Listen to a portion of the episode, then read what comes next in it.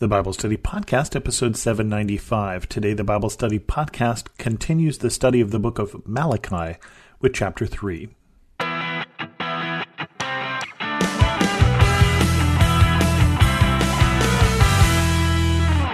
Welcome to the Bible Study Podcast. I'm your host, Chris Christensen. We start Malachi with these familiar words. I will send my messenger who will prepare the way before me. Then suddenly the Lord you are seeking will come to his temple. The messenger of the covenant whom you desire will come, says the Lord Almighty. But who can endure the day of his coming? Who can stand when he appears? For he will be like a refiner's fire or a launderer's soap. He will sit as a refiner and purifier of silver. He will purify the Levites and refine them like gold and silver. Then the Lord will have men who bring offerings in righteousness, and the offerings of Judah and Jerusalem will be acceptable to the Lord as in days gone by, as in former years. So I will come to put you on trial. I will be quick to testify against sorcerers, adulterers, and perjurers, against those who defraud laborers of their wages, who oppress the widows and the fatherless, and deprive the foreigners among you of justice. But they do not fear me, says the Lord Almighty. And so we have these words here that talk about a messenger who will prepare the way before God, the way before the Lord. And of course, when I'm here in the end of the Old Testament prophets, and I think about the messenger, I think of John the Baptist, and we think about the Lord coming to his temple, I think about Jesus either in the first time he came or in the time when he is coming again. And which, again, are we talking about here isn't all that clear, and maybe both. But it talks about this messenger of the covenant who will come before the Lord because God is coming, and God is coming to set things right. Now, whether we're talking about Jesus who is going to go into the temple and turn over tables and talk about what is happening in the temple where they've turned it into a marketplace instead of a place of worship, or whether we're talking about Jesus when he comes again and sets things right, I think there's some sense of both. But I get really more of the following, more of the second one, when we get things like the refiner's fire or of a launderer's soap.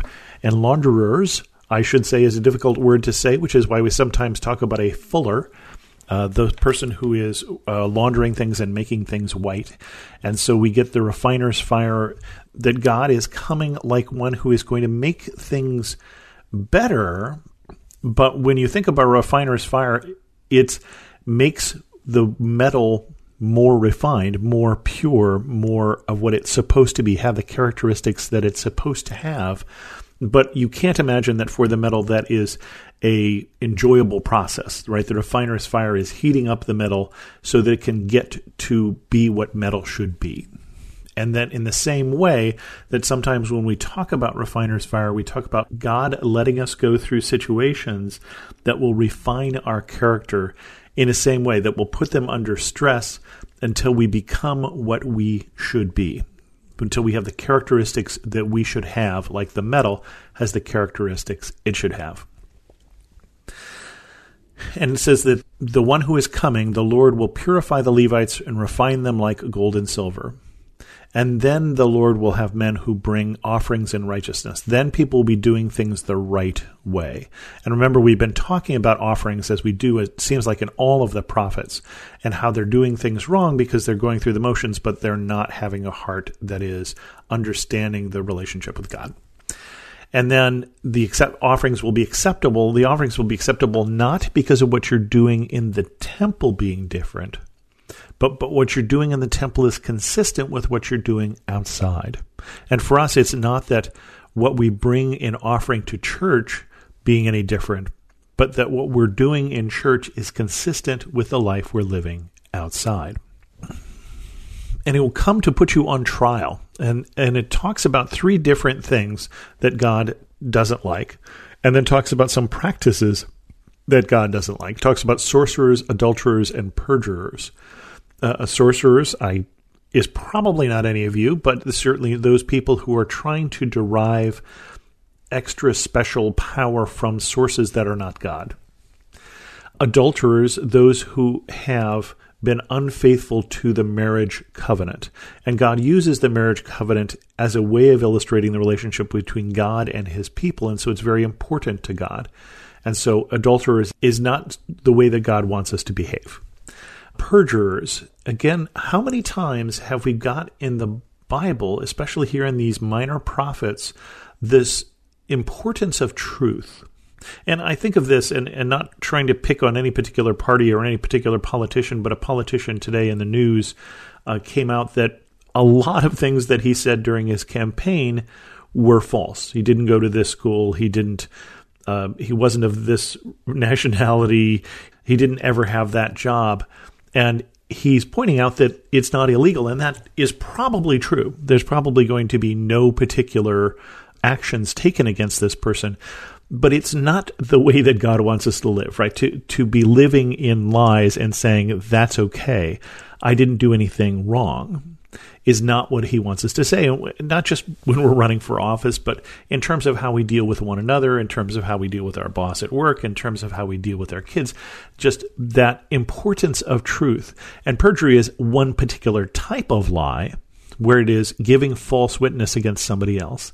And it's a thing that, if you think about it, we all do more often now than we might have before social media. If you think about it, how often we sit in judgment before we know the facts, that we are putting ourselves in a situation where we are likely, more than likely, to become perjurers, to say something false against someone because we speak too soon.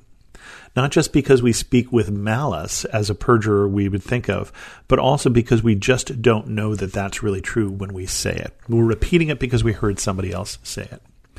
And against those who defraud laborers of their wages, God continues to care for those who have no power. So those who oppress the widows and the fatherless, deprive foreigners among you of justice, and defraud laborers of wages. God's speaking up for those who need protection, as we are called to do. And it continues, breaking covenant by withholding tithes. I, the Lord, do not change. So you, the descendants of Jacob, are not destroyed. Ever since the time of your ancestors, you have turned away from my decrees and have not kept them. Return to me, and I will return to you, says the Lord Almighty. But you ask, how are we to return? Will a mere mortal rob God? Yet you rob me. But you ask, how are we robbing you? In tithes and offerings, you are under a curse, your whole nation, because you are robbing me. Bring the whole tithe into the storehouse, that there may be food in my house. Test me in this, says the Lord Almighty, and see if I will not throw open the floodgates of heaven and pour out so much blessing that there will not be room enough to store it. I will prevent pests from devouring your crops, and the vines in your fields will not drop their fruit before it is ripe, says the Lord Almighty. Then all the nations will call you blessed, for yours will be a delightful land, says the Lord Almighty. So we get into sort of two things here. One is the practice of tithes and offerings in the day of Jesus and the day of the minor prophets was often to support the temple and the work in the temple and the Levites. And so they were under curse, God says, because they were not bringing in the tithes and offerings that were appointed, you know, how much they should be giving. And I think that that is fairly clear that that is, you know, something that they should be doing. It's in the law and they were called to do it. But it also brings up us and our tithes and offerings. And there's no particular place, unless you're at a church that I don't know about. There are some churches I understand that do have specific expectations for tithes and offerings. And we don't necessarily have one that I can find in the Bible that says you as a Christian should give this much. Although the Old Testament model of a tenth, which is a tithe, is one that many people follow and one that my wife and I try and follow, is giving away a tenth of what has been given to us, to the church and to other good works. And what the thing that comes out of this, that's used sometimes in stewardship sermons, but is also just an interesting way of looking at things, is that we're giving, it says, and the prophet says, basically, see if you can outgive God. Test me in this. And see if I don't throw open the floodgates of heaven and pour out so much blessing there will not be room enough to store it.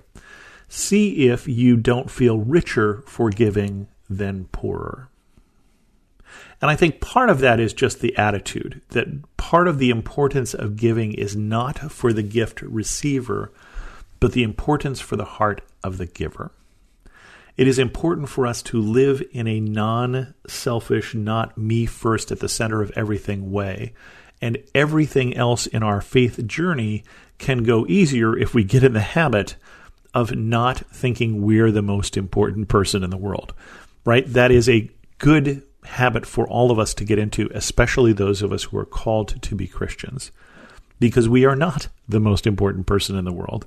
And sometimes we live as though we are, especially with our stuff. When we talk about, you know, how we relate to, for instance, the issue of the foreigners among us and injustice, often what I hear is people afraid that they're going to take their stuff.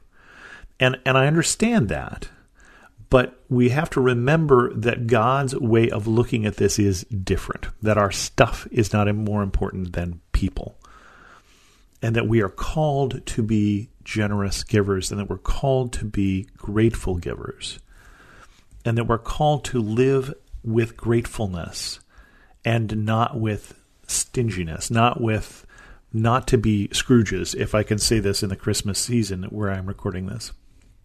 Israel speaks arrogantly against God. You have spoken arrogantly against me, says the Lord. Yet you ask, what have we said against you? You have said it is futile to serve God.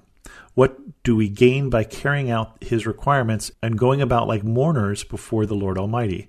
But now we call the arrogant blessed. Certainly evildoers prosper, and even when they put God to the test, they get away with it. This is something that I think many of us have felt from time to time, is why is it that people who are evil prosper? Or let's more specifically say people who are doing the wrong things, people who are doing evil, how do they get away with it? And it can look like God doesn't care, and that is frustrating. But God goes on here to give a response to this in the final paragraph of this chapter, the faithful remnant. Then those who feared the Lord talked with each other, and the Lord listened and heard. A scroll of remembrance was written in his presence concerning those who feared the Lord and honored his name.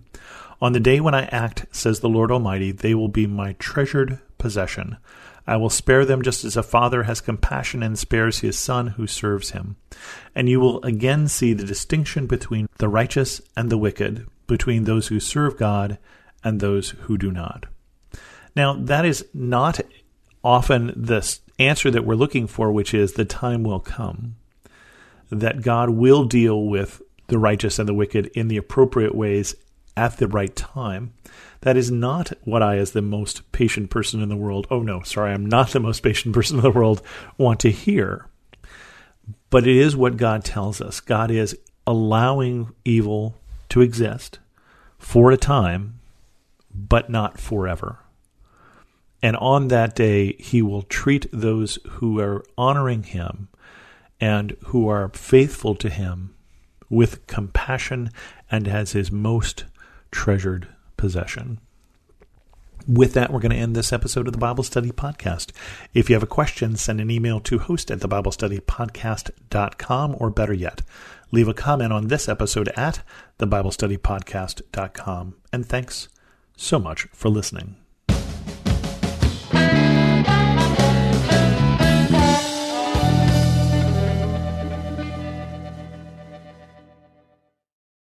Need more of God's power in your life? I'm Christina Patterson, host of the Teach Us to Pray podcast, providing practical tips on how to grow your faith through prayer. Subscribe at lifeaudio.com.